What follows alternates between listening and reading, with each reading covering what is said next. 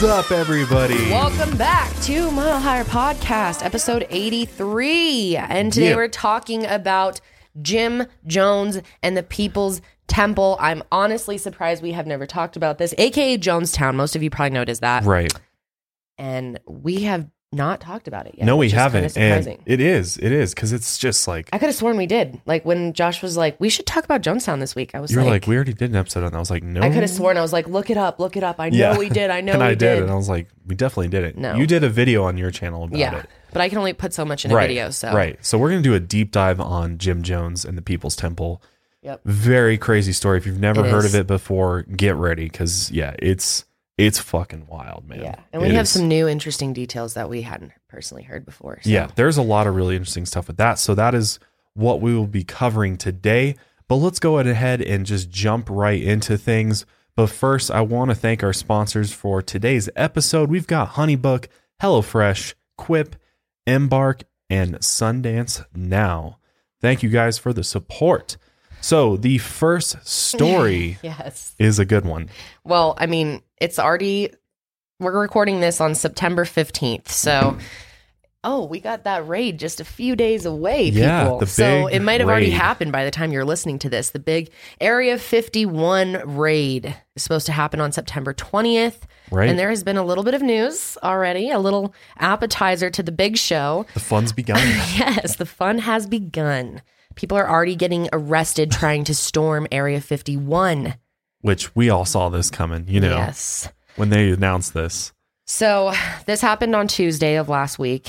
Um, Nevada police have arrested two Dutch YouTubers, actually, and I'm going to butcher their names. I'm sorry. Their names are wild though. yeah. Govert Charles Wilhelmus Jacob Sweep. That's his full fucking name. That's name. one name. That's Might as well be Jacob Jingleheimer Schmidt. Seriously though. What- And then also Ties Granzer. Granzer.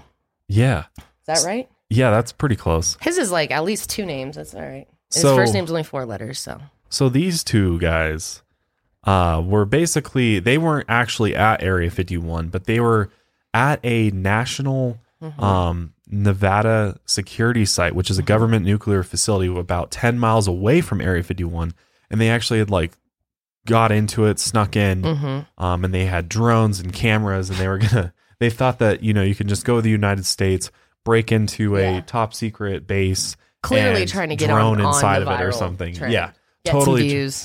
And they went viral, but maybe not in the way they expected. Yeah. Um, but yeah, they essentially got busted. Um, they got arrested by the Nye County Sheriff's Office, and yeah, they so they parked their car three miles away and they hiked into it apparently. Um, but they ended up getting arrested and they now face charges of trespassing on a military base, which could land them in U.S. jail yeah. for six months. Which that'll be a rude Wow, awakening, man. Only six months though. That's not honestly. I'm surprised they don't even crack down on them harder. Seriously, can you imagine? Knowing like, how easy they put everyone away for such little things. But can you imagine? Like my whole thought is like, God, these two Dutch Dutch boys have no clue what they're about Oh, to get into if they go to like prison for six months. yeah, American prison's not like. No. Well, I guess I don't really know what Dutch prison is. That's like. true, but I doubt it. It's it's like. Yeah, A prison in Nevada or something. Better. Yeah.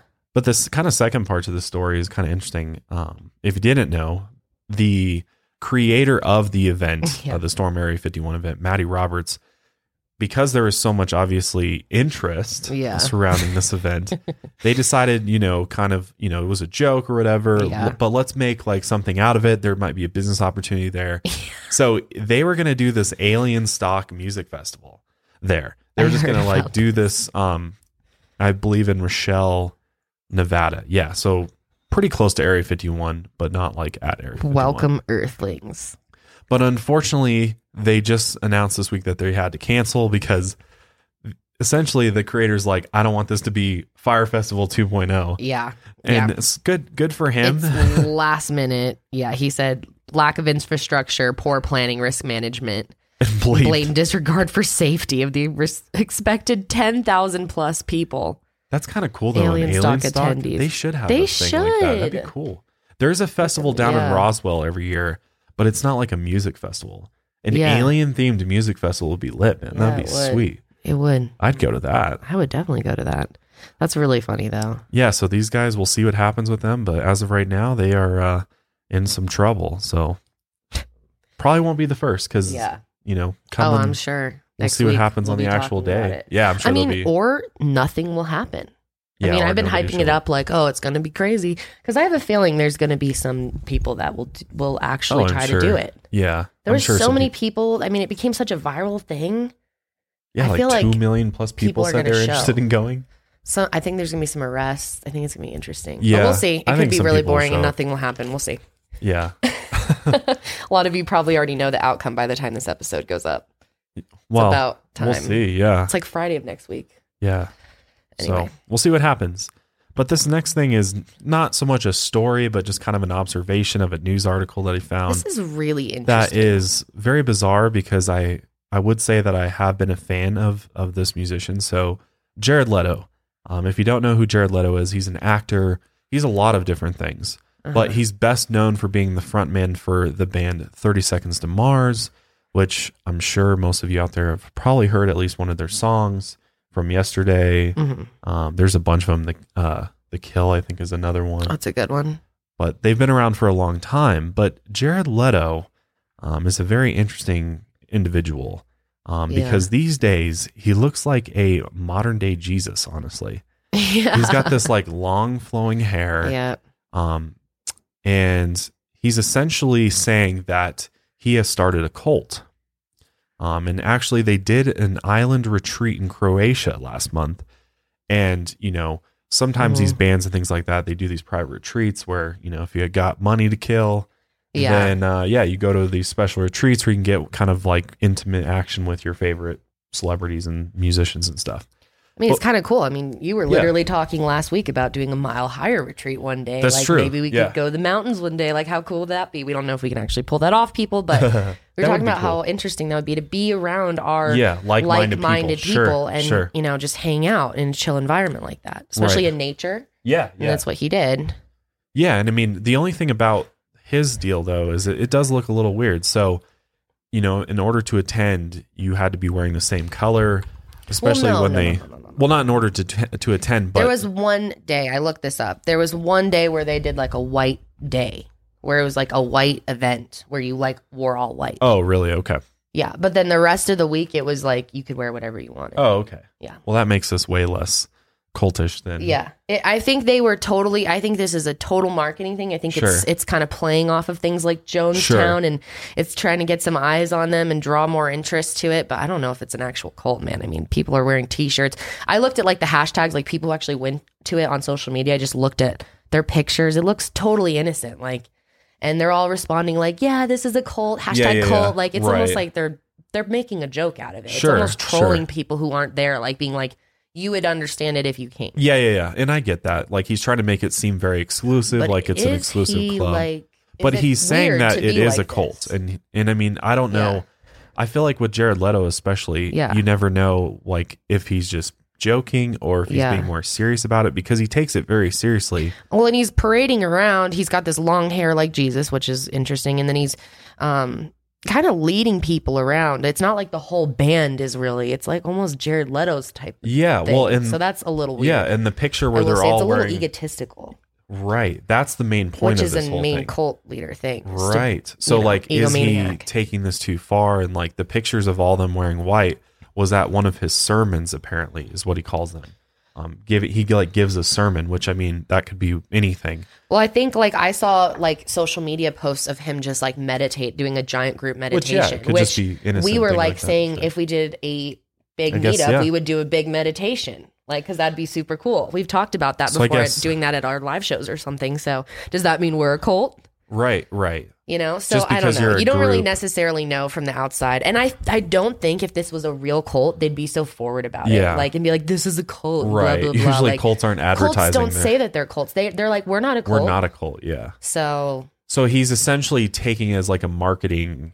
term yeah, I think he's marketing with kind it. of creating yeah kind of like Kind of and it's kind of smart in a sense because cults have really become i feel like more popular these days as Yeah. far as like are people interested. knowing about them Mhm, because totally. of all these documentaries and stuff Yeah, there's been a Um, major uptick in that kind of stuff. about cults and i mean it's it's it's very interesting because there's a lot of pictures of him you know there's a picture of him where he looks like a like an angel or something he's got like a halo around his head or something Um, others where he's standing up in stage, arms outstretched. He's like in Yeah. these crazy get ups and stuff. So I don't know.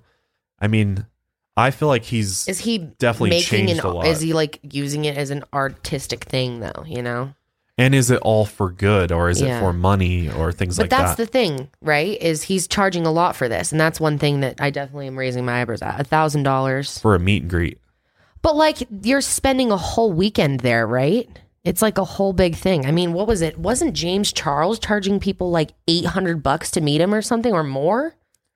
Yeah, and that's just James so. Charles. Like Thousand know, bucks not that bad for it's not horrible to hang out for a whole weekend and like do a VIP. Like you get yeah, that's true. hang out with the, That's them true. in your own rooms. Yeah, you know, like now I think about this more, it makes more sense because, like, for example, another podcast, My Favorite Murder, they do these types of weekends too, where you go out Oh. and you spend, you like pay, yeah, you can end up paying like a thousand dollars or more, Oh, but that really? like pays for your weekend and pays for the hotel, The and food, everything. the- right. It's your lodging, whole the- experience is what yeah. you're paying for. So, Yeah.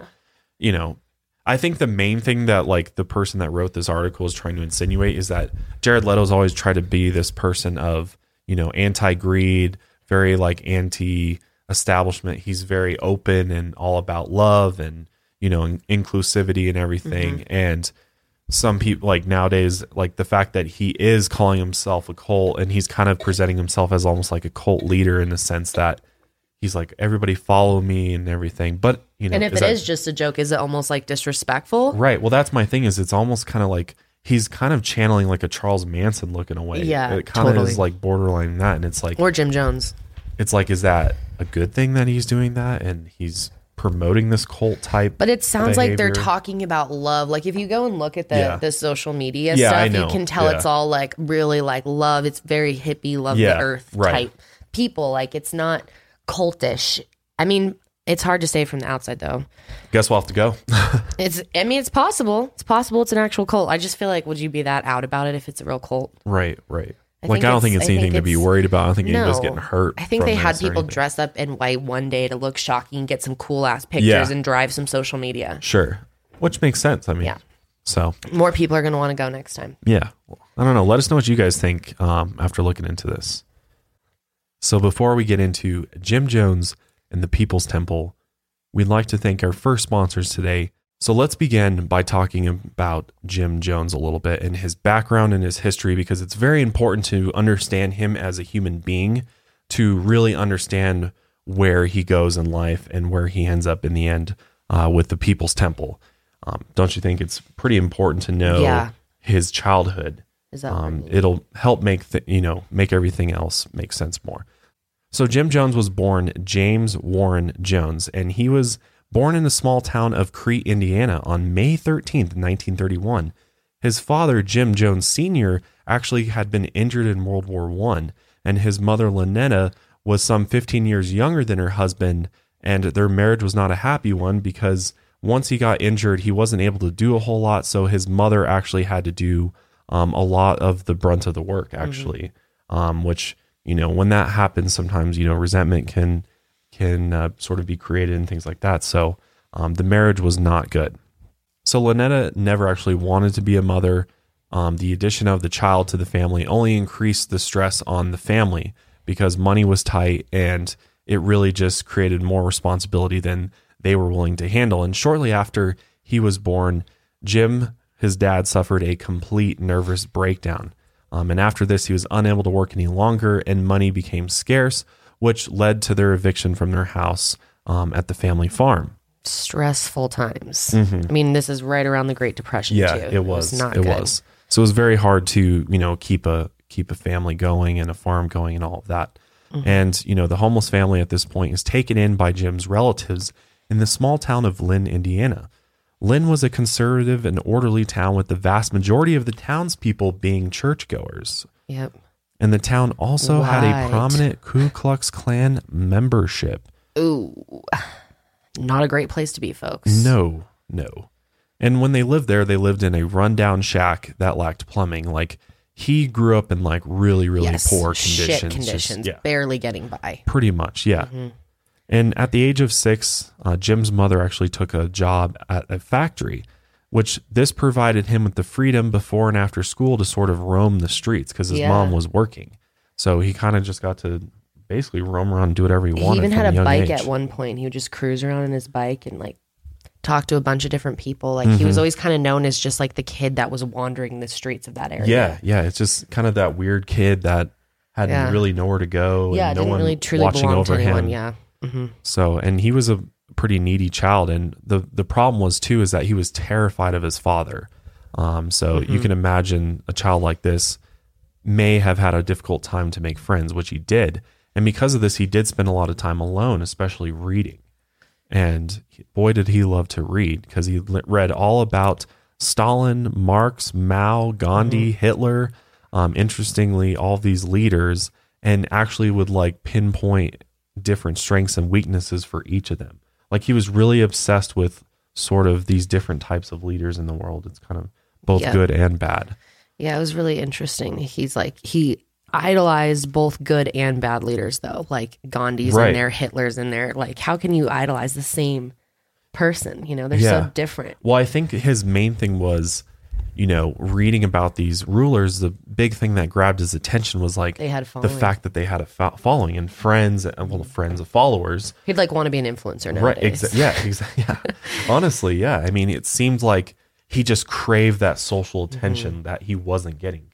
He was Mm-hmm. Yeah. needy in that sense. Like Yep. he wanted to, to have Yep. friends and socialize, but it just wasn't there. It Yeah. wasn't happening for him. until he was uh he was cruising around his neighborhood on his little bike and he, would end up meeting these like old ladies in Yeah, his neighborhood yeah. and these old women were like oh Bert, let's bring sweet little jim jones to church because he was just like wandering around they felt bad for the kid i mean And his honestly, mom's working in a factory yeah.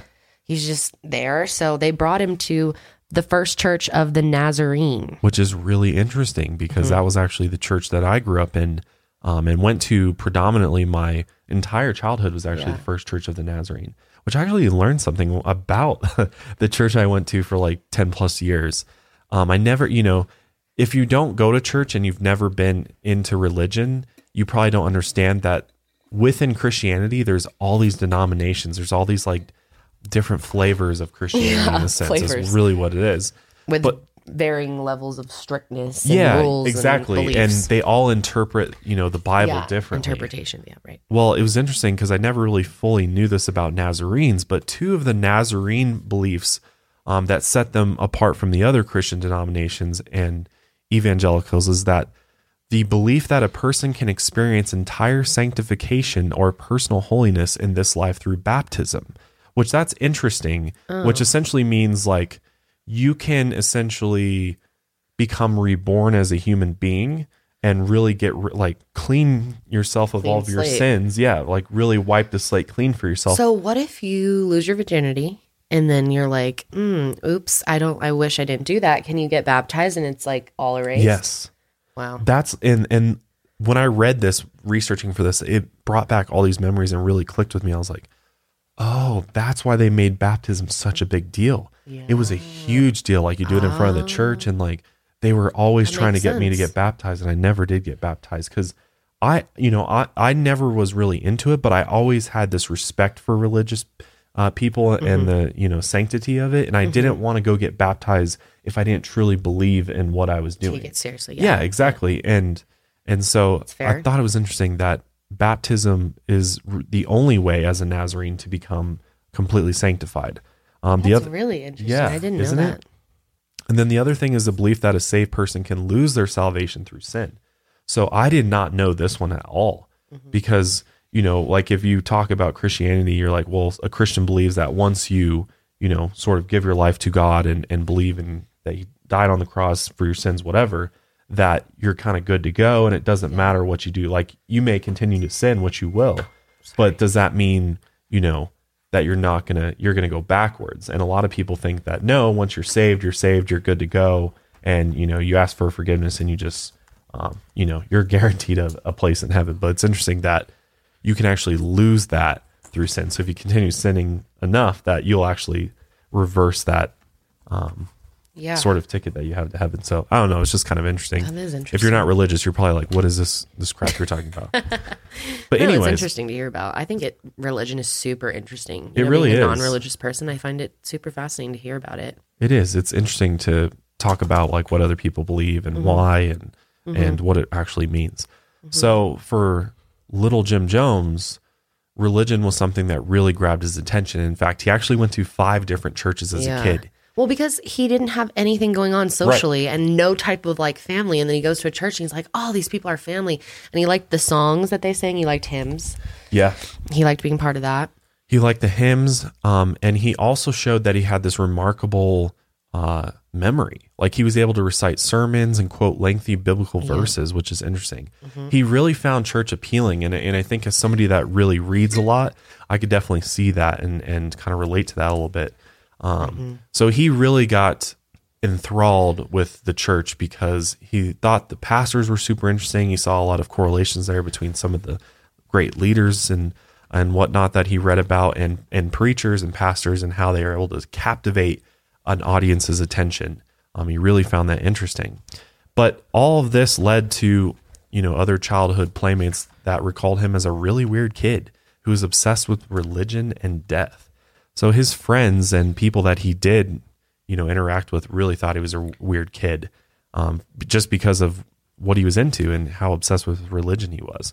And some of these guys actually alleged that he frequently held funerals for small animals on his parents' property and that he had once stabbed a cat to death. So that's the weird thing about it That is is like really weird. Not only for just small animals, like he would literally do it for roadkill. He'd like go around find and dead collect shit on it, the yeah. street, like a crow, yeah, and, give then it a funeral. give it a funeral. So he liked the I whole- actually did an animal funeral though for my fish. I Mm-hmm. invited like a bunch of neighbor kids, like three different neighborhood kids came. Had a little fish funeral. right and on that, that- I mean We it's sang not- Amazing Grace. It was Yeah. beautiful. got the bagpipes out. Yeah, my mom was like watching from the kitchen window, like filming it. I remember. she probably was like, "Look at these kids." Yeah, I'm sure she wasn't like, oh my god, she's gonna start a cult one day. But but, But yeah, it makes sense doing too. all these funerals to animals he had no attachment to, and just like roadkill, like things that were already dead that he didn't even know when they were alive, Yeah. which is so weird. Very weird. It's weird to be doing that at that age, especially so young. Mm-hmm. I get the fascination with like death to some extent because if you are really obsessed with religion and stuff, obviously death is a huge part of that and Yeah. and beliefs there. So he probably Especially that had the something to do funeral with it. process, going to heaven. You know, Yeah.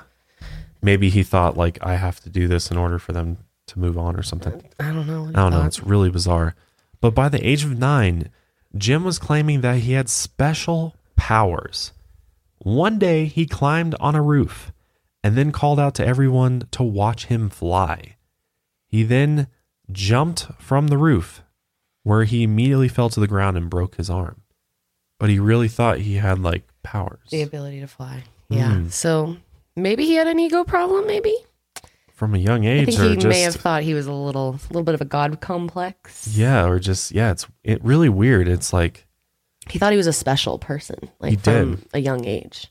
he really did. Did you ever do anything like that? I always thought about it. Like I was like, maybe I should stick my hand into a fan or like jump off this or like maybe I wonder if I could survive if I think hard enough. Did you ever think like you could do things with your brain or like try to like like Matilda style like move things with your eyes and think you mm. had any powers or you were special in any way? No, because I believed in God. Like God had oh. all the power. so maybe so I I was, was just like a future cult leader hosting funerals and Maybe, maybe. Oh That's really wild though, because if I guess I see why kids thought he was weird. I mean, yeah, I would I would be weirded out if I saw a kid doing yeah that he was off. and thinking that he had powers.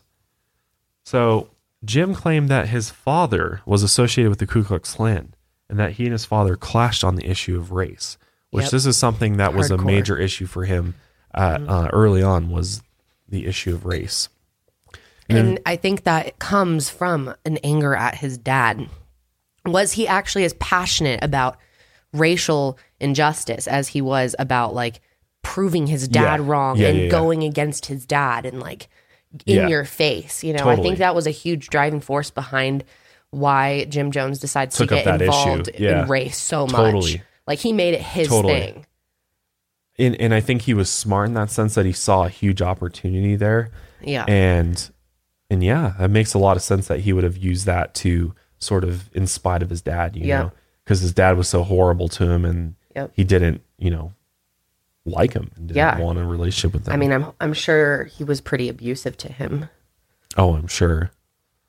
Yeah, like he got into it with him and, to the point where he they didn't talk for many many years, quote unquote, because his dad refused to allow one of his black friends into the house, which Yeah.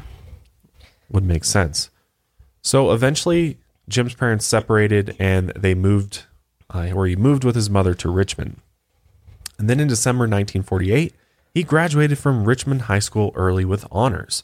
So he's clearly book smart. Like he's Yeah, he's a great he's a good was smart. reader. He was good at school. So while working in the hospital as a teenager, Jim actually met his future wife, Marceline Baldwin, and the two were married in June 1949. And despite an extremely difficult marriage, Marceline stayed with Jim until the very end. But back then, together they moved to Indianapolis, Indiana. And in, in Indiana, Marceline found work as a nurse, while her husband attended Butler University which at this point the couple found themselves living in the heart of Ku Klux Klan country.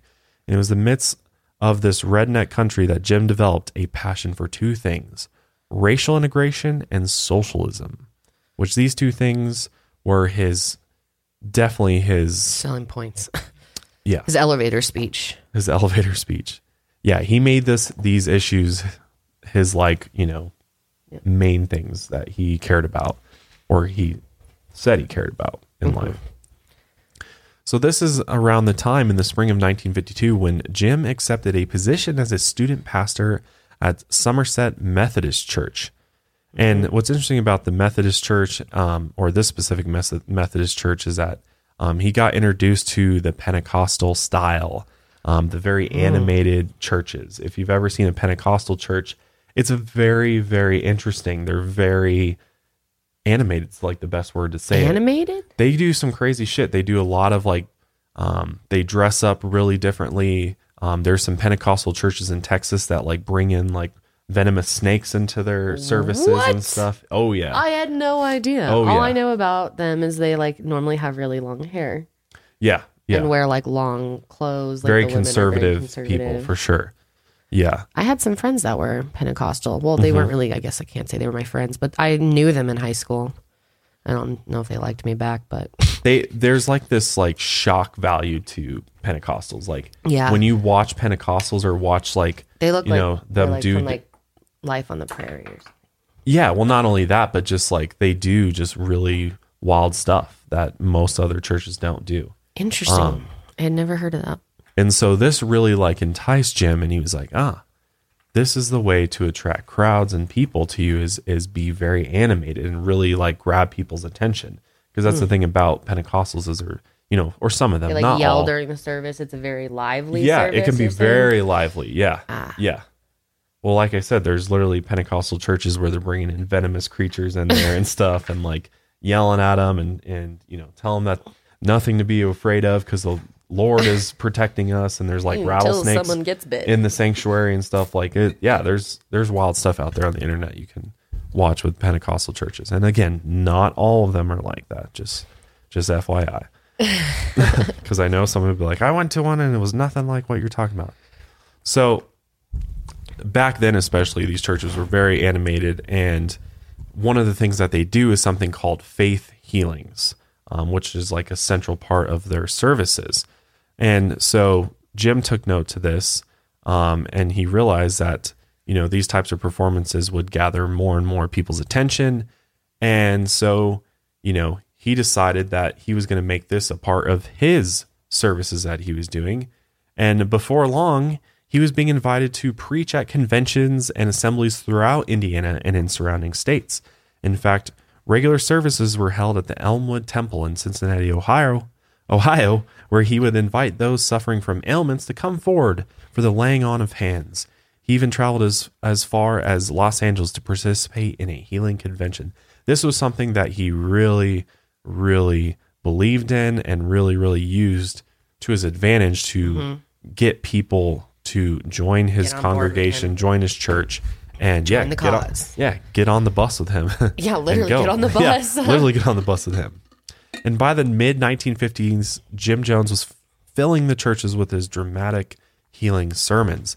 At each one, he insisted that the audience be completely integrated and that the black members of the congregation sit up front, which made him very popular with Yeah. the local black people. And yeah, I mean that it, it's a great way at this time in history to get people to come in your church is be Yeah.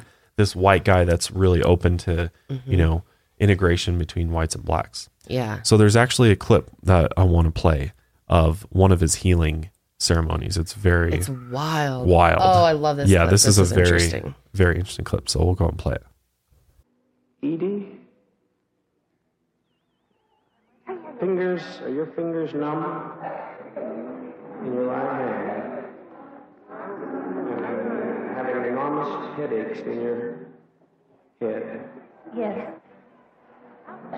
Reach your hands out. Reach your hand out to me. Yes. Reach the fingers out that are bothering you.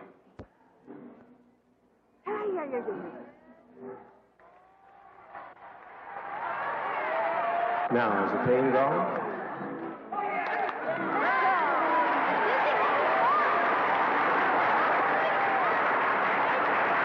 Did you once lose a loved one? I think the name of James. Yes, that's my brother. He was 14 years of age. And someone, he was reading something, and someone asked him for what he had, and he, he didn't want to give it. Yes, and he did. that, that person shot him today. Yes, he did. I'm Yes, he saying, did. I'm saying this to give you faith Yes. so that you can mount up because you've been feeling pain here in the chest Yes. and in the back. Yes. And you injured your foot some time ago, and Yes, you've been having constant pain in it where you had to move around with a chair. Yes, I did. I do not know you, and you've told me or no one else the things I just mentioned. No, Is you that sure haven't. Now, where's your pain? Don't mean it, dear.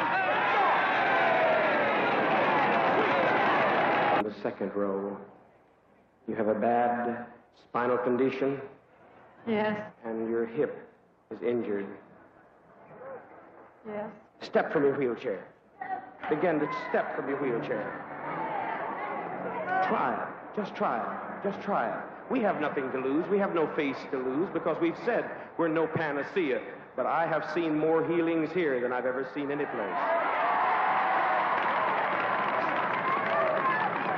I love you. Jesus Christ loves you. Jehovah Jireh all the goodness of all the world's great religions in the name and the mercy and the goodness of Jesus wherein I stand. Come forth, my dear. Stand out.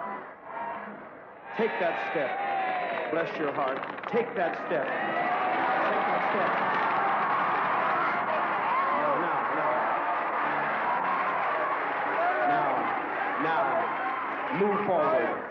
Move forward. Move forward. Move forward. Move forward. Move forward. You can do it. Move forward. Move forward. Child, sweetheart, would you step out my way just a moment so that I can just keep my love thought? Now, move forward. Freely, freely, freely. Now begin to exercise the hip. Begin to exercise the joint. I love you. Christ loves you. The people love you. Now, sisters, walk briskly. Walk. Walk briskly. Walk. Walk. What the?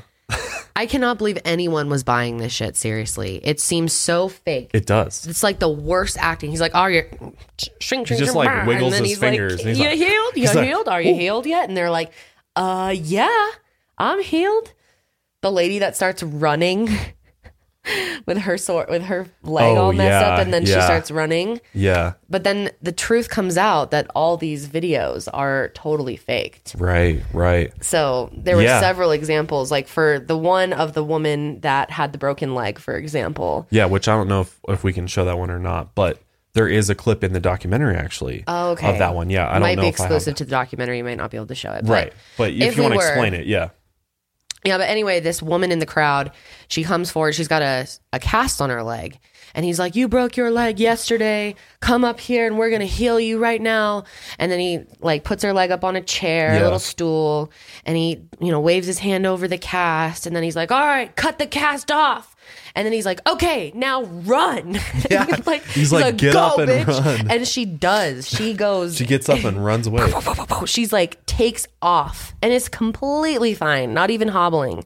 So like mm, a lot of people were like questioning this obviously, but a lot of people were like, people "Wow, this is a miracle. This man's a healer He's a healer. Yeah, Right. he's like a, a yogi or something.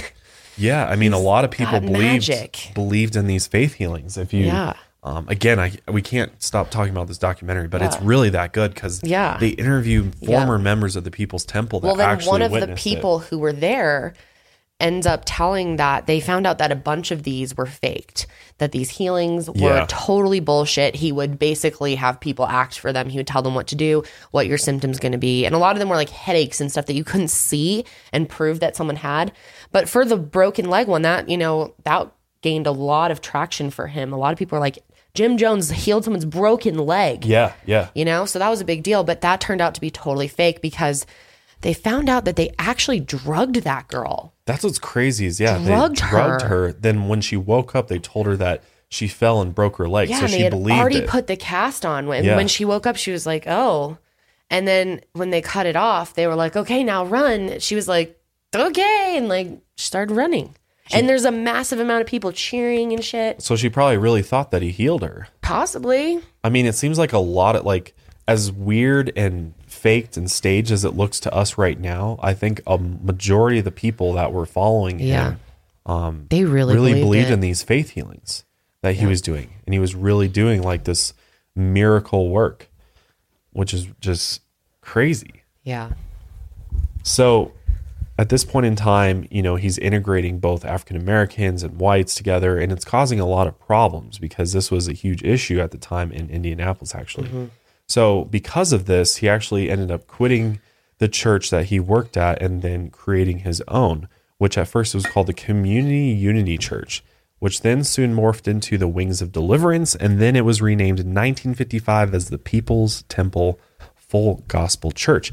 And an interesting fact in order to raise money to open his church, his first church in Indianapolis, he was a door to door monkey salesman.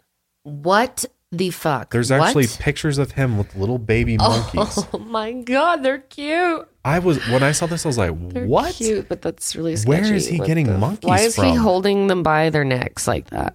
That's like a little concerning. He sold monkeys like to people in order to help pay for his first church."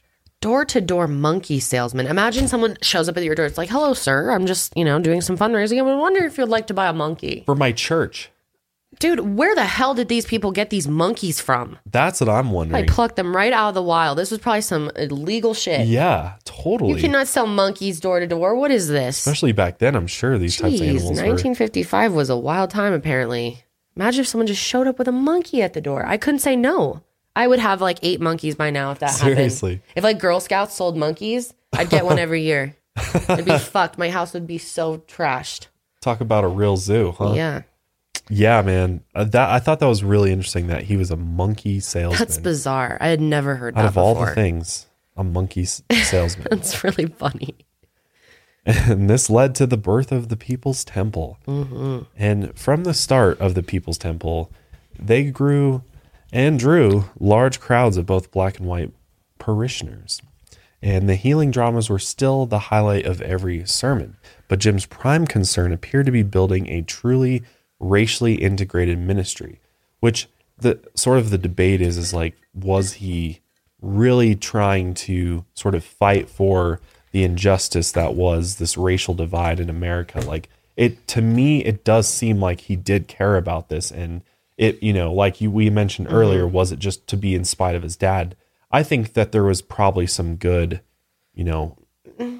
intentions there maybe to some mean- extent. Because why would you go through all the if you're truly just like a cult leader, you know, essentially? Because you need an go- angle. He realized that every cover. single let's think about those leaders for a second. Hitler, Stalin, Gandhi, all of them have had like a mission or something Sure. that they've made their thing. And he know he knew if you got to if you want people to get behind Sure. you, you have to figure out what you want to stand for so that people can stand behind you. So you think it was purely superficial? I and he think maybe it started with two-faced? anger towards his dad. I don't think he's like a secret racist or anything. I mean, I think Well, he that's the probably thing was like, wha- genuinely like not. not a racist. He no, like no, no, no. he liked both. I think he, yeah, definitely liked everybody. I don't think he like had a thing, but I think he made it his thing because his dad was this racist dude, and it was like a way to get back at him. And then he like kind of made it his thing, and then Yeah. eventually he just used it as a tool. Like he, I think, used you know racial issues as a tool for him to propel himself into success and get more followers, more people getting on board because this was a time where Yeah. tons of people were getting on board. opportunity. And, yeah, exactly. Like, what are people heated about right now? right. Yeah. right? Like if you wanted to start a cult right now, maybe you'd start it for like global warming stuff, you know, because that's what people are really concerned join about the right tree now. It's a big huggers. issue, or like guns, or s- I don't know, something Yeah, yeah, like yeah. that. No, I But, know what um, you mean, like a social issue, and yeah. then turn it into something Back an then, organized. that was a huge, huge thing, and he was like, "I'm going to take this and you know use it to my advantage to get more following." yeah, I don't think he was as like passionate. I don't think it was his driving force. I think followers were his driving force. right. He wasn't like trying People. to end the racial divide No. or really like push. I don't think he was Martin like Luther Mount- King Martin status. Luther King Yeah, yeah. passionate. No, sure. I wouldn't put them in the same, not even in the same book. You know, No, absolutely not. like, No. he used it to get people to follow him. And what was crazy about Jim Jones is he ends up having this big family, which I'm sure we'll talk about it later. Yeah. His rainbow family. Yeah. And people question whether or not he even really wanted to have all of these kids. He had all these kids of different races and he called them the rainbow family. But the kids in the family, they do interviews in this documentary where they're like, you know, I don't know if he It was kind of for show. yeah. Like was he- it really how much did he really want to have this like if he didn't have all the followers, would he still have adopted all these right, kids? right. Right. That's the Did he take being a father to these kids as seriously as he should? Or were they a tool for him? Were they a way for him to say, like, look at me, I'm such a good guy, follow Yeah, me? Right. You know? Yeah, yeah. I think you're making really good points there, and like I'm trying to, I'm trying to see the good that could that's potentially there, the little bit of good that's potentially there at the beginning. I think it probably was there in the beginning, yeah. And Before he was in drugs and stuff, which we'll talk about yeah, as well. yeah. And I think you know, because in order to make it and really grow an audience, you got to be authentic to some degree. Right. you can't be a total poser. Yeah. You know, I mean, I guess you can, but to really You grow to the audience and, and have people extent. follow you, people got to really believe you're in it for the right reasons, you know? Yeah. And these aren't bad people that are following him or going to his church. These No. are these are very good, normal people. yes. That are, you know, they're not he was able to trick a lot of people. Right. So that's where it's so A lot of really good and- people. and why, you know, it's it's kind of hard to say exactly what his intentions were and maybe they changed over time. I think they changed over time. I mean, you can tell by the end. If he really Yeah, cared about those right. people, this wouldn't end up this way, which we'll Yeah. get to. Well, yeah, I mean, Not to give anything away, but those are no. money and everything else. So, like for example, in like 1960, the mayor of Indianapolis actually uh, sort of like awarded him that he was like this, you know, great individual. He got put on TV and radio programs, and that he was Mm-hmm. Like really doing this good thing for the Stand-up civil rights citizen. movement, and you know, Yep. really putting a lot of effort into the community and stuff. Like he was, he became pretty well known. Like people um, really knew who he was because he started getting more media attention and stuff. And he would say things like "Let my people go." Like he he really took a lot from like Martin Luther King. I feel like and and, Yeah. and leaders like that um, in the civil rights movement because he spoke a lot like them. Uh, you know, there's a lot of clips of him talking like Martin Luther King would, very Definitely. authoritative and like, Almost to where he sounds like he's mimicking him at times. yeah, exactly. Yeah, it does. Like it's totally inspired at times by him. it does. It really does. I mean, how could it, not? Like, obviously, if you were going to be try to be a civil rights activist, you're going to follow the civil rights activist. You're going to look right. up. To You're going to try to King. model yourself after Right. the great Martin Luther He King. totally did, Mm-hmm. but he took it so much further. Yeah, yeah. So like during this time and in this area that he was in with his first church, there was a lot of white-run churches and businesses which were extremely critical of Jim.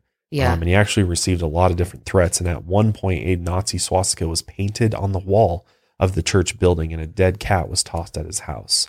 So he was, de- you know, and, and he was definitely getting a lot of shit too for Oh, yeah. for what he was doing. hmm Um, so There's a lot of racist people. Not that there's not today. It's plenty still alive today, but yeah, a lot of racism back then. yeah, definitely. I mean, you could go into like a whole town. A lot of hate crime. Yeah. They would do crazy shit like that. sure, sure.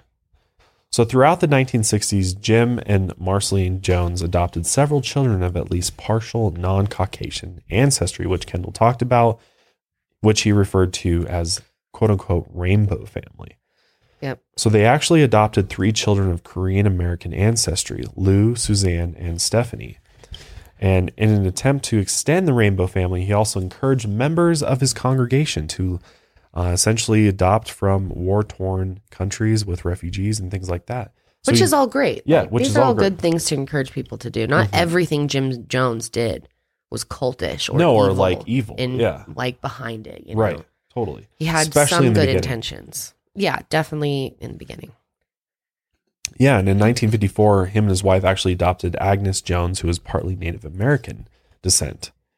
So, you know, these are all good things, and he's promoting that. And he actually, you know, rainbow family was a term to describe the whole people's temple in a sense, this rainbow family, Yep. because of the same idea of all these different races and backgrounds and things like that all coming together. We are the world. Yeah, coming together. Yeah. Exactly.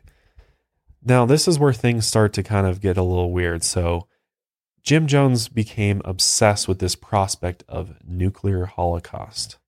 Yeah. And in September 1961, he announced to his members that he had a prophetic dream in which the entire American Midwest had been destroyed in a nuclear holocaust. And this is also around the time that he started getting into drugs as yes. well. Yeah. So I think he was getting some paranoia Totally. as a side effect. Or just some crazy dreams as a side effect, which right. drugs will do that to you. Yes, it They'll give you some wild dreams because, like, nuclear holocaust, that's pretty fucking severe. That's like some like apocalyptic s- shit, man. Yeah.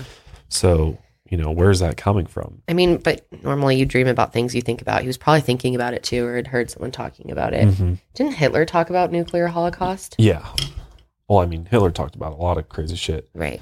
but it could have been it could have been something that he yeah it, it could have been something that he had thought about or knew about prior to this dream Yeah. too. hmm Um, it's interesting that he kind of referred to himself as like He may not have even had a dream, dude. He could have just went to people and was like, "Hey, I'm a prophet, and I had a dream, so it's coming true." right, scare people. Right. That's true. So he actually ended up moving his family to Brazil for two years. And during this time, his distrust and personal hatred towards the United States government intensified. Mhm. He was convinced that American political and economic self interest had brought the world to the brink of destruction. Which Which, is like, in some ways, which, yeah, which I mean, in some fair ways, enough. True it's that. yeah there's definitely a bit of truth to that um but again like he always takes it too anger far like take you over. Yeah. Mhm. So when the jones family actually returned to indianapolis in december 1963 jim immediately made plans to move his church um, and all of his members were patiently awaiting his return and they decided to move to northern california so in the summer of 1964 the family, along with about 140 church members, moved to the town of Ukiah in the Redwood Valley area above San Francisco. Pretty close to Bohemian Grove. Yeah. Interesting that he went to the Redwoods. Yeah, that is interesting because it's quiet, Yeah, secret. it is. It's a great place to have like some secret Yeah. shit going on. We talked about that last week. If you missed it, hmm definitely go check it out. That's a good episode. I feel like it was really interesting to It is. Bohemian Grove is really interesting. It is. So, over the next few months, he held church services and rented out church buildings and then on the ranch at Ridgewood, which they built. And throughout the week during this time, Jim actually worked as a high school teacher. Can you imagine him as a high school teacher? Yes, though, because high school teachers can be very preachy. Have you ever had a high school teacher who was like really into hearing themselves talk? Oh, yeah. And you're just like, all right, dude, you're living your dream, Yeah, preaching to us yeah. and pretending it's like the Tell- Dead yeah. Poet Society. Yeah, seriously. I'm trying to remember. I've had a few I can't like even that. imagine how annoying he'd be in class. He'd like probably make He'd probably go about on and him on and on and on. Yeah. Yeah. So after three years of steadily building up his membership, the People's Temple was granted official standing by the Christian Church Disciples of Christ, Northern California region in 1968. And then the following February, the People's Temple Redwood Valley Complex was opened. So he created like this almost like little compound, uh, which had the Jones home on it, a swimming pool, child care center, old folks' homes, and a temple meeting place and a ranch. So they Wow. built this whole little, almost like little s- Yeah. society way out in the middle of the Redwood Valley. Yep. Yep. It was like Mhm. 1.0, Yeah, or I guess. 1.0. I was like, I guess it's like the first version. it is. It's It's like it's like Jonestown Yeah. 1.0 That's what I'm trying to version. the first go at Jonestown. Well, it really is. I mean, that's what he he was like. Okay, well, let's see if we can build what I envision the People's Temple being in Mhm. America. Make it a family. Um, yeah, and this was actually when he began his first affair, which this had a huge effect on his fam- immediate family, Mhm. um, his affairs. So in 1968, he began an affair with a woman named Carolyn Layton, and he also had many other mistresses during the 1970s. So he was messing around. with everybody. It seems like Oh, I'm sure there were many more. because I'm sure, like just by the way he is and kind of how he presents himself, like women were attracted to him Mhm. because he's like kind of this powerful figure. He's got everybody's attention. He's a healer. Like he's doing all this crazy shit. So yeah. I'm sure women were kind of like swooning over him quite a bit. Yeah, and there's even some rumor that he may have had sex with men as well. His male yeah, followers. with male followers. Interesting that he may most likely was bisexual, Mhm. but obviously he tend to lean towards women more often. Mhm.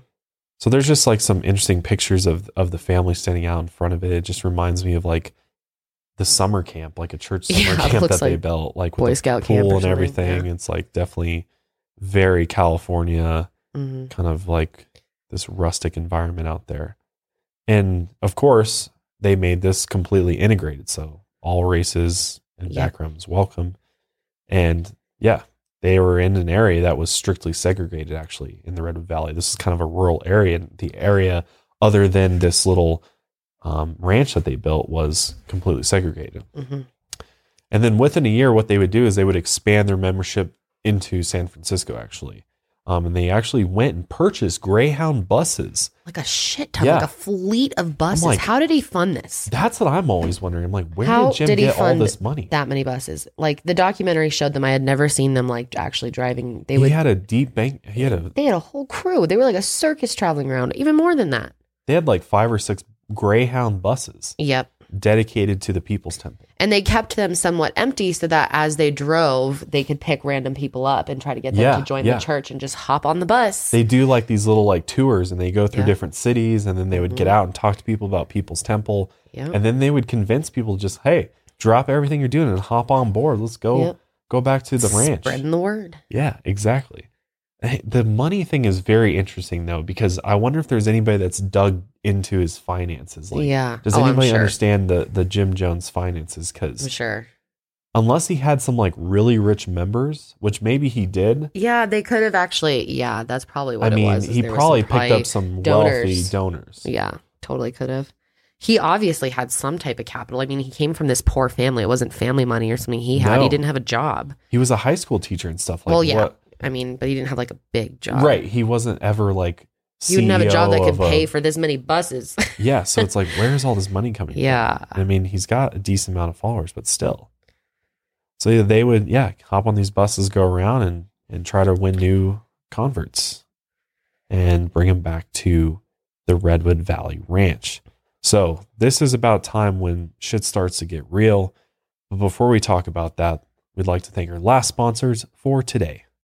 All right, we are back. So, the People's Temple was really starting to gain rapid expansion during the 1970s. However, it was also during this time that the church received its first negative bit of media coverage. Yeah. So a series of articles actually appeared in the San Francisco Examiner, which profiled the church and painted Jim Jones as a false messiah who had claimed to bring 43 people back from the dead. And it also started shining a light on this crazy power structure that he created in the church with him at the top.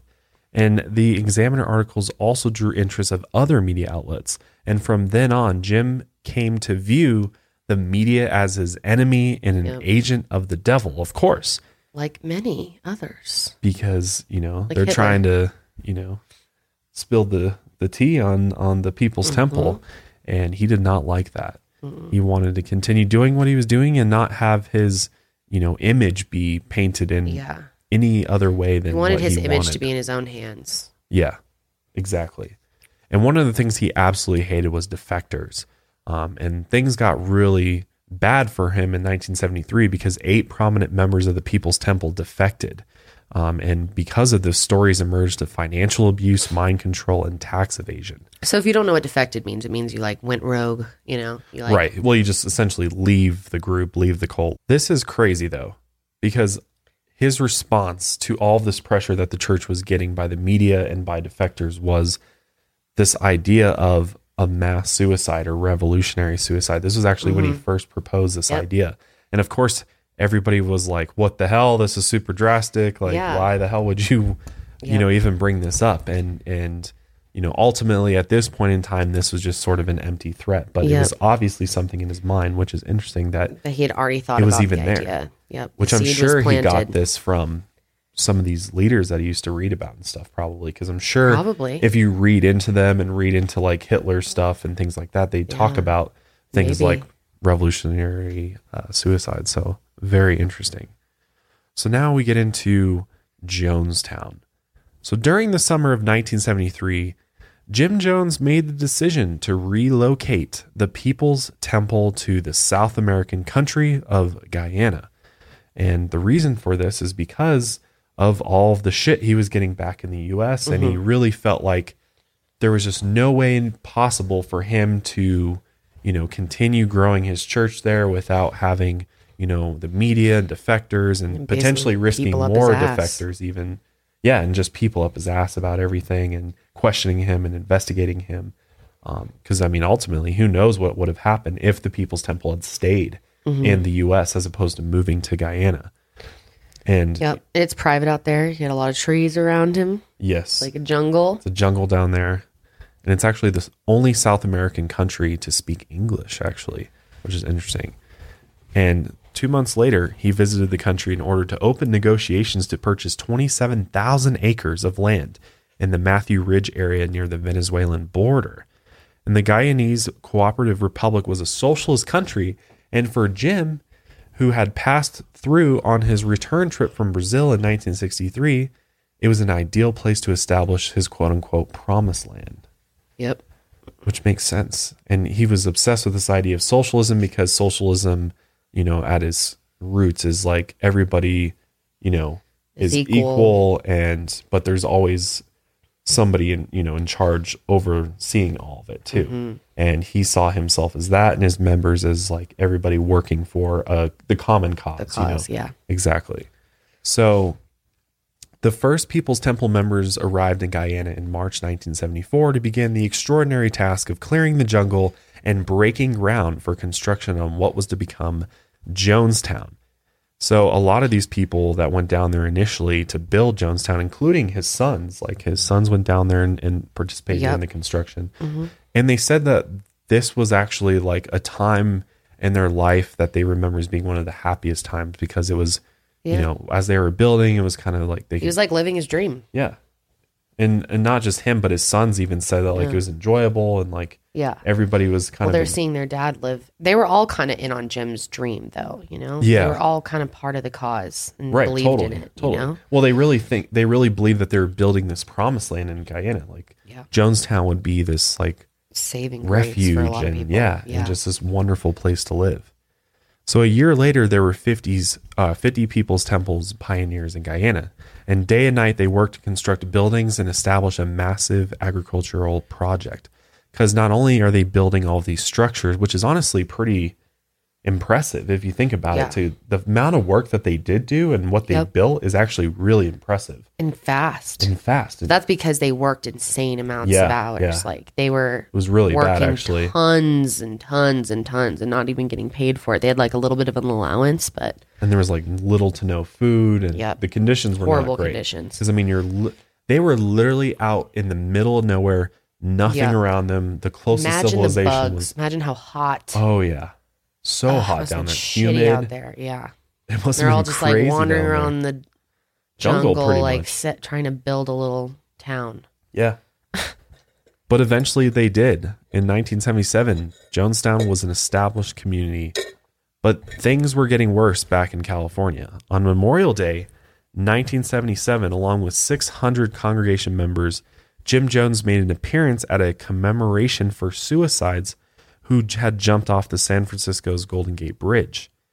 And in his speech that day, he declared, quote unquote, I have been in a suicidal mood myself today, so I have personal empathy for what we are doing here today. Interesting. Suicide was like something that was like on his mind a lot, it seems Yeah. like. He, and the fact that he went and did this speech for this particular event is also interesting. It is. And at this point, there was renewed pressure on the church from the American media. And on August 1st, 1977, an article appeared in New West magazine that alleged that members had been beaten mm-hmm. and the church was prevalent with financial misdealings and that Jim Jones was nothing more than a charlatan. These things were true. There was a lot of truth to these articles. I mean, there were, I'm sure there was a lot of rumor as well. Well, yeah. but some of this was true. Yeah. And He's and- accused of drugging people and beating people. He's accused of all of this. Yeah, yeah. And actually, in that documentary, the some of the former members who had actually been, he had this group, uh, this committee almost that was kind of the most prominent members of the church all got together and they sat in a circle, remember, and Yeah. and they would sort of spy on members, like they would literally. Yep. Tell him like who could be a possible defector, like who do you got to worry about. This Sounds like person's doing- Scientology. it does. There's a lot of parallels between Jim Jones and Scientology Yeah. and Hubbard and all that. So it's very interesting It that is. he did that. Yeah, and, and what would happen is is like people would get their asses beat. Like Yeah. if you like if you fucked up or didn't do what they told you to do, or you know did said anything wrong or you know Yeah. to the media or anything like that, you would literally get beaten in Yeah. in these meetings that they had. So all of these things that are coming out are unfortunately true. Right. And Jim People that are like, fuck this, I've had enough, and they leave. Yeah. And I think the pressure was really on from, you know, probably the authorities too are starting to kind of like look into it a little bit and stuff. Mm-hmm. But especially the media start trying to expose Jim uh, for a fraud. But by the time that the article actually hit the newsstands, Jim was already in Guyana. And by September, there were more than a thousand People's Temples members in Guyana, with only about 50 or so left back in the States. It's crazy. Like, when else in history has like a group done something like this? This is just like such a crazy thing to do. I know. This is truly one of the craziest parts of American history. Like, I can't even imagine, like, today, like, if someone's like, all right, we're moving everybody to the middle of the jungle. well, I guess that's why people like, you know, they raise an eyebrow at, at Jared Leto and what he's doing. Yeah, exactly. Because Because it's, it's, like, like, you never know. Is was Jim Jones just having a fun camp out in the forest? Like that's kind of how it looked. It was like, oh, he's just like this Building this, socially like- woke guy, and he like wants freedom. So he like they move out there, and you know people didn't know it was going to be live- to the extent that it was, or what was going on behind the scenes. So Yeah. like. In that regard, I mean, people do have every right to be a little alarmed by Jared Leto for sure and yeah, what they're doing. yeah. Well, I think you got to start, you start questioning their true intentions. Yeah. Because it is kind of like beyond the social norm Right. for, for this type of, of person and, And like I said, is in. it kind of disrespectful to like well, almost make light of this. This was so horrible. I It's mean, this kind of ruined lives for generations. I feel like it's kind of glorifying this cultish behavior, Behavior. and, and mm-hmm. lifestyle to Yeah. an extent. Like, If you're just doing it for show, and calling yourself a cult and stuff. Like, I don't know. yeah, it's a little. It's definitely odd. It's definitely questionable. So, this sudden influx of people placed severe strain on the facilities at Jonestown because, like, there was nothing. So, Yeah. what they built was very minimum, and there wasn't enough facilities for everybody there. But members enthusiastically pitched in to extend the village in order to accommodate the demand. Like people were die hard for this, were like all about this promised land in Jonestown, and they were willing to put in the mm. hard, hard labor Yep. That it took in order to build. They Jonestown believed in out. this dream. It was a big group dream. Yeah, because I mean, if you think about it, like a lot of the members of of People's Temple are African American, and Mm-hmm. the United States wasn't exactly like a super friendly place for them. No, not um, back at this point in time. I so mean, there's still issues today for sure, but But I'm sure they thought that. then. Yeah, and I, I really feel like these people thought there's a real opportunity to just live Yeah. Mm-hmm. freely in Jonestown. And build a new culture and Build you a know new a lot society. of people were like you know i want to raise my kids in this cool hippie communal new thing that he has going on Yeah. like people literally decided to raise their whole families Yeah, and that you brought up a you brought up an interesting point. This whole idea of communal living. This was something that that Jim Jones put into place. Like people thought Yeah. when they first went down there that they were everybody's going to get like their own little hut and own little house and like really be truly free and a part of this community. But what they soon realized when they got there is that this is going to be way more controlled than that. yeah you can bump, bunk up yeah, bunk up. Like they would put, I think, like a ridiculous number of people into one of these little houses. Like 12 Yep. people would be in a house for like 4 Uh-huh. So people were sleeping on mattresses on the ground. Like this was not no luxury living by any means this was down like there. the original Fyre Fest Literally, yeah, yeah.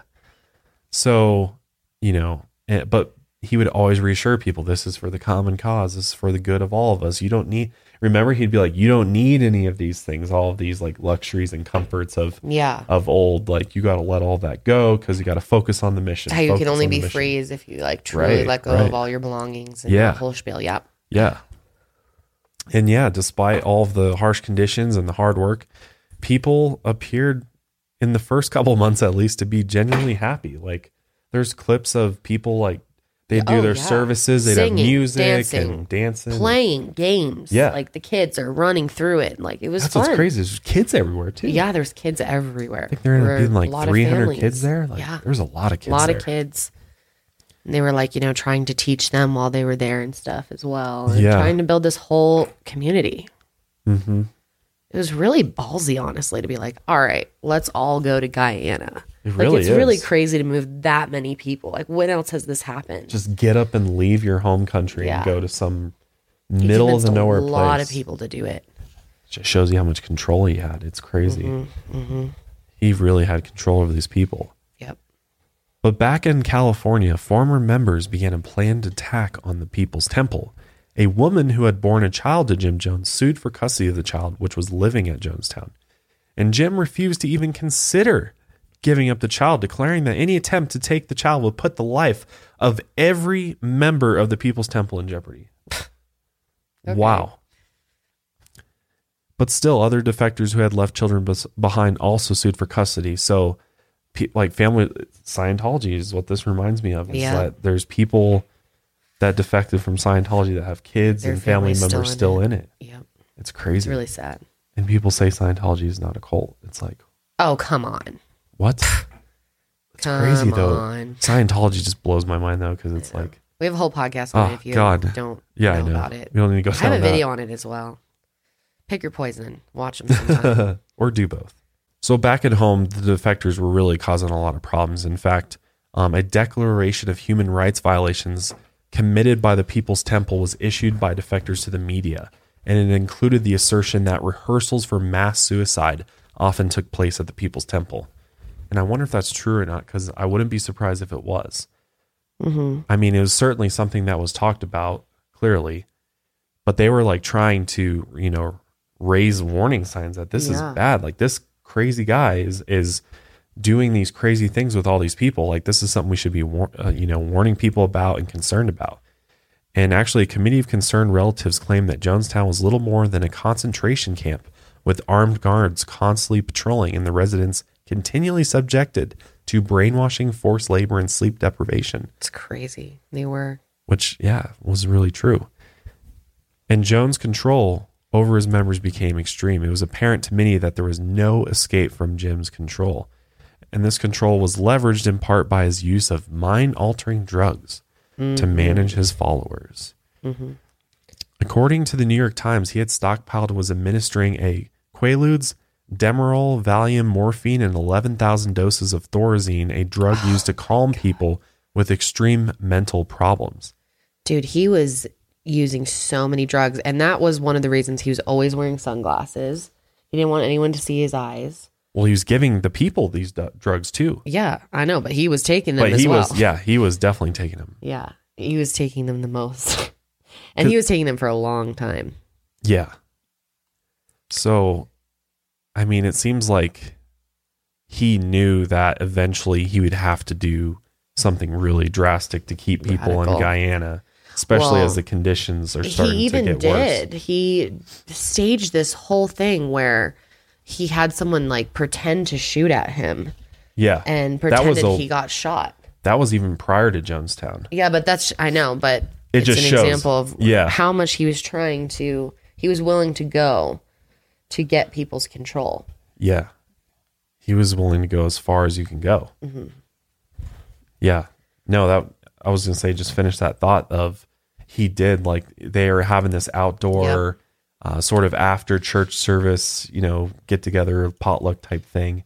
And then he had somebody like show up with a gun and like shoot a blank at him.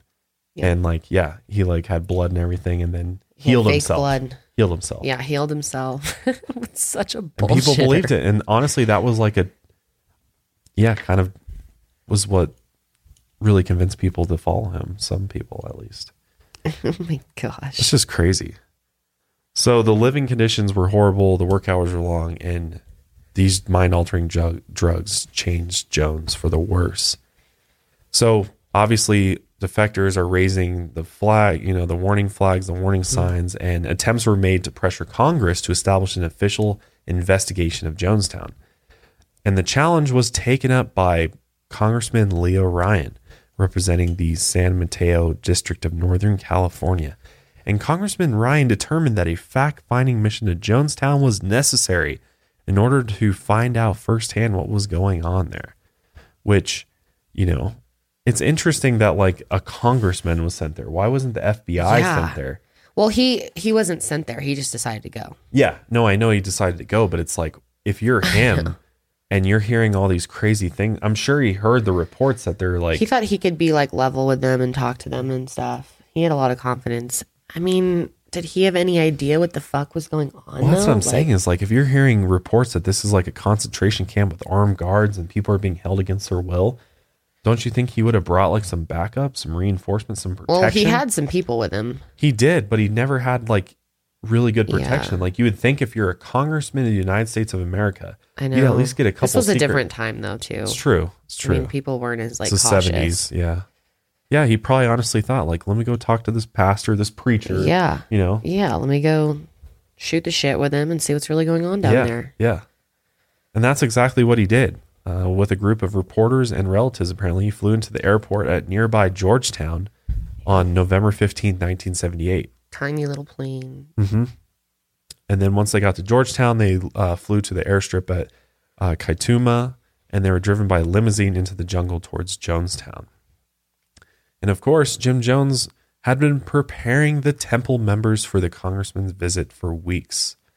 And every member knew that guards were watching their every move. You have Because, to, yeah, you know, really put on the show. Make it look like you're having a great time. Nothing sketchy's going on here. it reminds me of that scene Move from Get Out.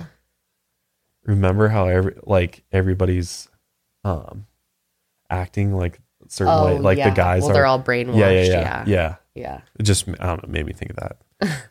Cuz like everybody has to be like really you know, reserved and just like say exactly the right things.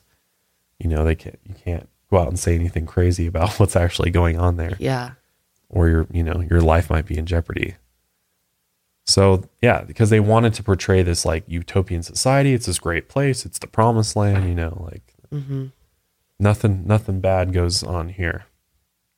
And they would actually do uh, role plays were conducted in which the members were told exactly what to say when spoken to by reporters and any signs of dissatisfaction would be harshly dealt with away from the visitors.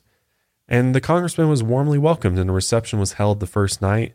Congressman ryan seemed genuinely impressed with the organization and the order that he saw.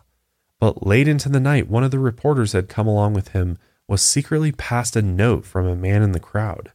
And it basically said he wanted to leave with Congressman Ryan. What's really interesting is that documentary actually had the individual who passed the note. And he remembers when he passed it, he like stuck it into the armpit of the of of the guy, of one of the reporters, and it fell out Oh of his God, armpit. he and he's like like, heart dropped. Yeah, he was shitting bricks. Crazy, crazy. And then the next morning, the reporter showed the note to the congressman, and Ryan brought up the issue with Jim. here, and that's what, like, what if you get past a note? Why would you just like confront Jim? Yeah. It just, I don't know. It seems a little irresponsible. But Congressman Ryan literally asked Jim like flat out. He's like, "What do you think about this note? Why is this person saying they want to leave with me? Are they Yeah. being held against their will? What's the deal here, Jim? Essentially, oh my god! And the guy who wrote it is like, oh, he's sh- he's shitting bricks because he's like, oh my god, yeah, what is he going to do to me? And and this re- this was kind of like one of the big turning points of this whole thing, and the suspicion being raised to the next level because yeah, why is this guy like begging to leave with him? And yeah, you know if everything's so good down in Jonestown, um, and yeah, and this and Jim Jones was like, well, he can leave if he wants, like go. It just was like straight up like tried Yeah, to play if it you off feel like that way, then no go. big deal. Like, go take take your kid Yeah. and go. Like, Yeah, we're not no one's being held here. here. Yeah, Meanwhile, other people are looking around like, wait, so he can leave? Can we all leave then? hmm I mean, of course, there was like a lot of people that wanted to stay. There were like diehard people until the end, I'm sure. Right. Literally diehard people. yeah, But, you know, I think a lot of people were really starting to get fed up and freaked out and worried about their situation. yeah. Well, and like because of this, and after talking with with Jim, Congressman Ryan was like, okay, well, if that's the case, Jim, then hey, if anybody else out here wants to, you know, Yeah. doesn't want to be here anymore, like you can come home with Come us on, or whatever. you know, no big deal. And over the weekend, more people came forward. And then on the afternoon of the second day of, a vi- of the visit, a People's Temple, a People's Temple member lunged at Congressman Ryan with a knife, Yep. stopped him. Somebody literally was going to try to cut the throat of the congressman. It's crazy. And this event just completely freaked everybody out, and especially the visitors because they're like, "What the hell? Now they're trying to kill yeah. us!" Like, yeah, what the fuck's it's, going it's on? crazy. We got to get out of here. Mm-hmm. Something's not right here. Like this is becoming a dangerous situation. Yeah. So on November 18th, 1978, the Congressman's party left with 14 People's Temple members with them. Which, I mean, Jim is trying to act like this is completely fine. Yeah, like no Whatever, big deal. you go. for but it. meanwhile, he's like, fuck. Yeah, no, I can't lose bad. 15 people, like 14 people. They're all going to go back and talk shit about me. They're gonna spill all Yep. the shit because by this Yep. point, and they're already with the Congress people. Yeah. Like, oh, Yeah. he's he's thinking like, oh fuck. they're gonna shut our stuff down. Yep. Is what he would tell. There's a lot of shit that he did wrong, and well, the drugs and all. That. There could have been some abuse. sexual shit, some Yeah. abuse, There was some shit happening. It was bad there. It got It was really bad. bad. And he, I mean, he was trying to hide all that from them. I mean, Yeah. he was making them all act. So when 14 of them are leaving with them, obviously He's that's going to freaking the hell out. send you into a tailspin. And so he starts panicking. Wigging out. Absolutely. So he decides that this is like, this is it. Mm-hmm. This is the big moment for Jim. this was this was a major major decision that ultimately leads to the demise of the people's temple so what happens is that the congressman and the 14 people's temple members they get into trucks and they drive back to the airstrip because they're like all right we're going to get on the fucking plane and we're get the hell go." out of dodge Yep. and and get back to america And they're just about to do that. They're literally walking onto the plane yeah when a bunch of People's Temple members come up behind them, armed armed, and start shooting at them. yeah it's crazy like the footage of it's just insane like they're Yeah. literally about to board the airplane. Like Yeah. they got their bat, they're like about to hop on, and then Mm-hmm. this tractor and trailer pull up, and these guys just hop out, and they're like, Yeah. they're not sure, like what the hell's going on. and Then all of a sudden, they just Just they start start shooting. shooting. And it was so like unplanned and last minute. Like I'm Yeah. sure Jim was like pacing around like, fuck, there's 14 people Well, he realized he was like, like he's like, we're screwed. Like, go get them. Just go get them. Like he could have even been on it. drugs making these decisions. Like last minute, like, oh my God, just go kill them. Yeah. And ordered his people. And there were people that would do anything for Jim, believed he's a prophet, believed he's healing people. and believe that like, God to yeah, them. and that their promised land was in jeopardy. Like this, Right. this like We'll do anything to utopian thing. protect the what we've built here. Yep. Yep. So they shot at them, which was absolutely insane. Mm-hmm. Congressman Ryan and four others were killed. And like a few people got away, like ran into the Yeah. the forest and stuff and got away. One but of the news crew guys got away, like lived through it. Like he was, he pretended to play dead. He just laid on the ground, Mm-hmm. and people were getting shot right next to him. I've seen interviews with him. It's just unreal. but so clearly, scary and so out yeah. of the blue. but clearly Jim was like kill Congressman Ryan, like Yep. because he that he was like the first person to go. Like they wanted to. He must have done something or like made Jim feel threatened or inferior in some way, like passive aggressively or something for Jim to want to like take him out like that. You know, well, I think it was a soon after. I think it was almost a power move for him to be like, all right, guys, if there's anyone else that wants to go with me, you can go with me. You know, Jim's probably like, wait a second, I didn't say that. Like now he's like making the rules. Mm-hmm. And he felt threatened by him. So then he turned on him. Yeah, yeah. So after Jim's bodyguards or you know soldiers or whatever ambushed the party and killed the congressman, they radioed back to Jim immediately and told him that the congressman was dead. So this was clearly like a hit he put Yeah. out on the congressman. He was like, For "Go after kill. them. Do not let them get away." Mm-hmm. And then he gave this last speech, which is just truly crazy. Jim Cobb is laying on the airfield dead at this moment. Remember the, the, the uh, Oliver woman said she she come over and kill me if her sons wouldn't stop her. These these are people, the peddlers of hate. All we're doing is laying down our life. We're not letting them take our life. We're laying down our life. They're taking their lives. We just want peace. We do them all they're doing taking a drink to take to go to sleep. That's what death is, sleep. It. I'm tired of it all. Bring it here so the adults can begin. Beg you, don't, don't fail to follow my advice. You'll be sorry. You'll be sorry. That we do it than that they do it. Must trust you. You have to step across. We used to think this world, this world's not our home. Well, it sure isn't. As we were saying, it sure wasn't. Hmm. He doesn't want to tell him. All he's doing, if they will tell him, assure these children. Some people assure these children of the relaxation of stepping over to the next plane. We've set an example for others. We've set 1,000 people who say we don't like the way the world is. Take our life from us. We laid it down. We got tired. We didn't commit suicide. We committed an act of revolutionary suicide protesting the conditions of an inhumane world. Wow. I truly can't imagine being one of the People's Temple members out there that's like sitting in the audience listening to this, like, uh, And he sounds like fucked up. oh, totally. He's he like sounds almost like almost slurring his word. Yeah, he Yeah. sounds like so like just high Totally. and just fucked up. But can you imagine listening to this in the audience if you were like, wait a second, I was never planning to kill myself when I came Mm-hmm. here. Like, this is not what I signed up for. Yeah, and he's like imagine the, like talking your it. heart would just sink, like Yeah. thinking like, oh yeah, guys, we're all gonna kill ourselves, basically. Yeah, and just like the feeling of panic and fear spreading throughout the because I'm pretty sure he's like speaking over a loudspeaker. Yeah, Um, yeah, which is so weird. Like he, out of all the things you put up in like this encampment in the middle of nowhere, he puts up a loudspeaker system everywhere across Mm-hmm. the whole property, so he could just like hop on there and just start talking. And that's what Yeah. when he was like giving his speech is what he's saying, because he said that because we killed the congressman, um, you know, America's going to come for us and they're Exa- going to destroy were. us. Yeah. Yep. And then he started talking about like maybe like the Soviet Union or Russia, you know, may be able to help us. Like, you remember how he was talking about that? It was like so weird. He was like, Oh yeah. he was like, maybe, you know, we can, you know, go get help from them. But ultimately, that wasn't what, you know, happened. It's really interesting that he said that. I'm curious about that actually.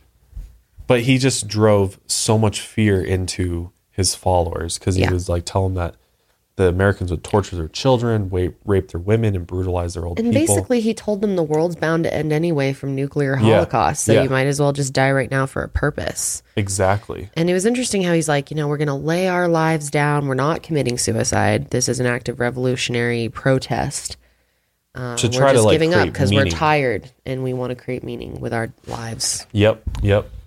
So that's exactly what they did. Um, that evening in Jonestown, Jim Jones ordered his congregation to drink a concoction of cyanide laced, grape flavored Kool Aid type. That's drink. it's just so devastating to think about because there were so many families here, like so many people that truly wanted a better life for their kids, brought them over here and this was not like everyone was, you know, volunteering to do this. A lot of people were forced. I mean, it was a terrible situation. And the children, I mean, I don't think any of the children like were like, oh yeah, I want to voluntarily kill myself. I think pretty much all the children were like Forced murdered to, in a sense. pretty much, yeah. Um and there were so many of them. It's so sad. It was just absolutely devastating. Just bodies everywhere. It's so fucked up too. Like he ordered that all of the children and babies drink first, Yeah. so, So, the parents could monitor it and like make sure. make they- sure it happened, and then also to just like cause them to want to do it even more because they Right. just witnessed their child dying. Why So would you wanna live Why would you want to live? Exactly. It's just crazy. to Oh, it's so devastating. Like I can't imagine being like a mother and being stuck there. Like, or what if your like husband was down for the cause and you were kind of just like there and like.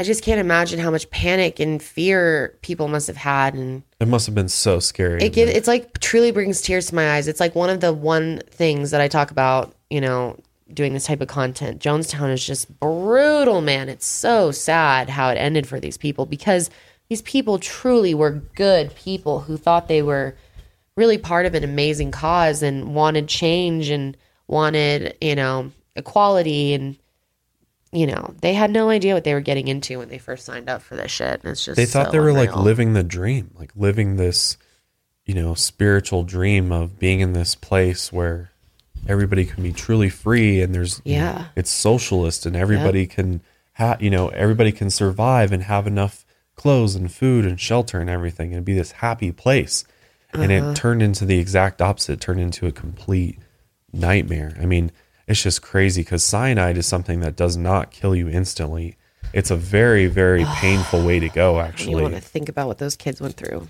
Because like after you drink it it takes some time for it to actually kill you so you're like you could hear people like screaming and as they're slowly suffocating and the people there was people that actually just straight up refused to drink the uh, Yep. the kool-aid so they actually would be stuck with syringes of cyanide in their necks and head because actually when they went and you know started looking over the bodies and recovering Yeah. bodies People were attacked. people had abscesses in their heads and necks and shit where they had been syringed with cyanide.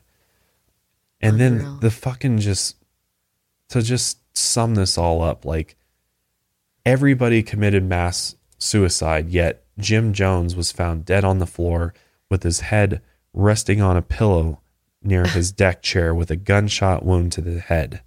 Like a little bitch that he is. Essentially, it was Made ruled everyone suicide. else suffer with yeah, and he got the easy way out. yeah, it's bastard.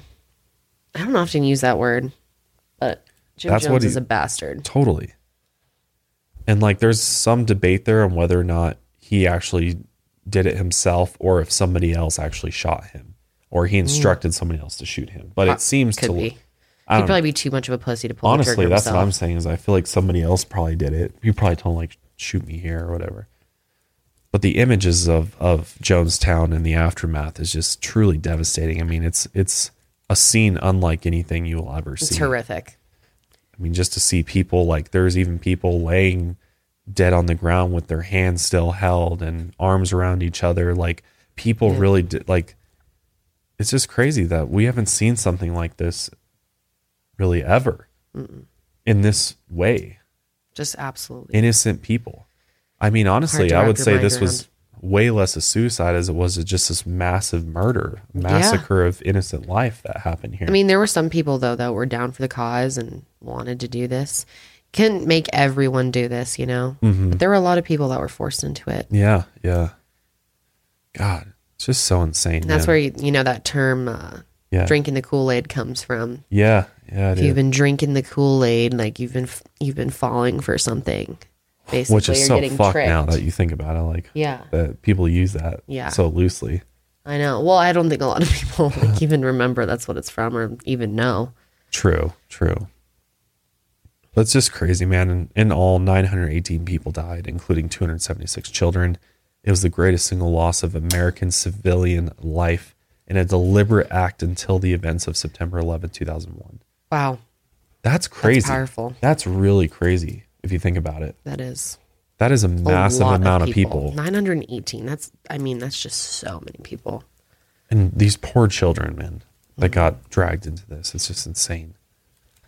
And you know, after this all happened, essentially the People's Temple got like shut down. They went oh, bankrupt. yeah. Like they were totally screwed after this. And Yeah. I mean, they got And so much eventually heat. dissolved.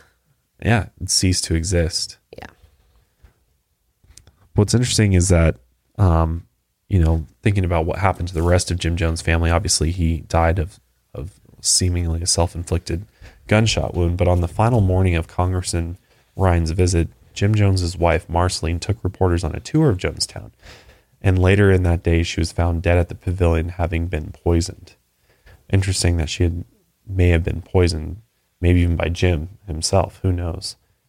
But Jim Jones actually has surviving sons, interesting enough. Uh, Stephen, Jim Jr., and Tim Jones did not take part in the mass suicide because they were actually playing uh, with the People's Temple basketball team. How isn't that in when I when I heard this, I was like, what? That is so They had a basketball team? What the hell? Like it's so random and I know. so weird. Really like is. the pe- and then the People's Temple like were playing against the Guyanese national team in Georgetown, so they completely were just like had no idea that this even had happened. but it was, I mean, obviously being Jim Jones's kid is rough after this happened. Yeah. Um, and actually, surprised they lived, honestly. yeah, I am too. And they actually uh, got placed in, or Stephen Jones got placed into Guyanese prison for three months. And after returning to the United States, Jim Jones Jr. was placed under police surveillance for several months while he lived with his older sister, Suzanne, who had previously turned against the temple. So she had defected prior. Um, but it's just crazy. Like these guys live on, and this documentary's got a lot of their uh, testimony and just eyewitness accounts of what happened. Mm-hmm. It's very interesting to hear from their perspective. It really is. Um, so definitely check out Jim Jones, uh, Terror in the Jungle is what it's called, I believe, and on Sundance because it's it's a really good documentary if you're looking for more visuals and and just more on Jim because it's it's super interesting despite how tragic this whole thing was. Mm-hmm.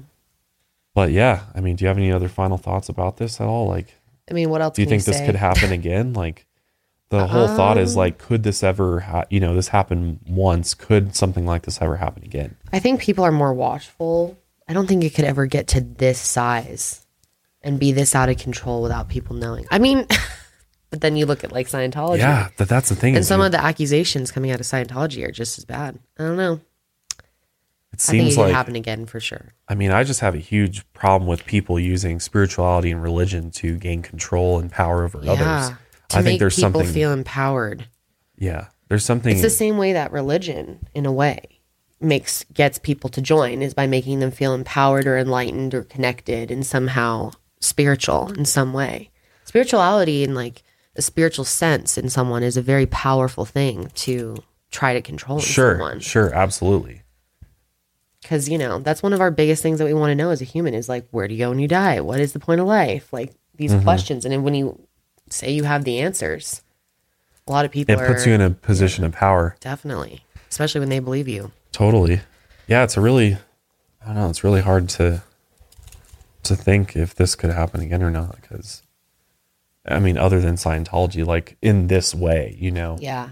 Um obviously be this mass Scientology is like way smarter than Jim ever was as far Right. as their tactics and everything and the fact that it's literally made up from fiction, but I don't know, man. It's really crazy to be, you know, there's probably other examples of this out there with certain types of, of denominations of Christianity, even where, you know, somebody gains power and influence and money, and you start questioning their intentions as a pastor or preacher. Are they really there to Totally. save souls or are they there to Gain You know, following. gain following, influence, and power and money in the bank? You know, Yep. I don't know. Super interesting. But it is. but yeah, you guys will have to let us know what you you guys think of Jonestown, what you think of the documentary and stuff, because it's just such a crazy, crazy event. It really is. But we'll go ahead and wrap it up there today, guys. Thank you for joining us for another episode of the Mile Higher. Hopefully, we took your mind a mile higher today. you said another episode of the Mile Higher. hey, we're just mile higher. Mile Higher podcast. But yeah, leave us a comment, like, subscribe. Let us know what you guys think. And yeah, we will see you guys next week. Stay safe. and stay woke. We'll see you guys next time.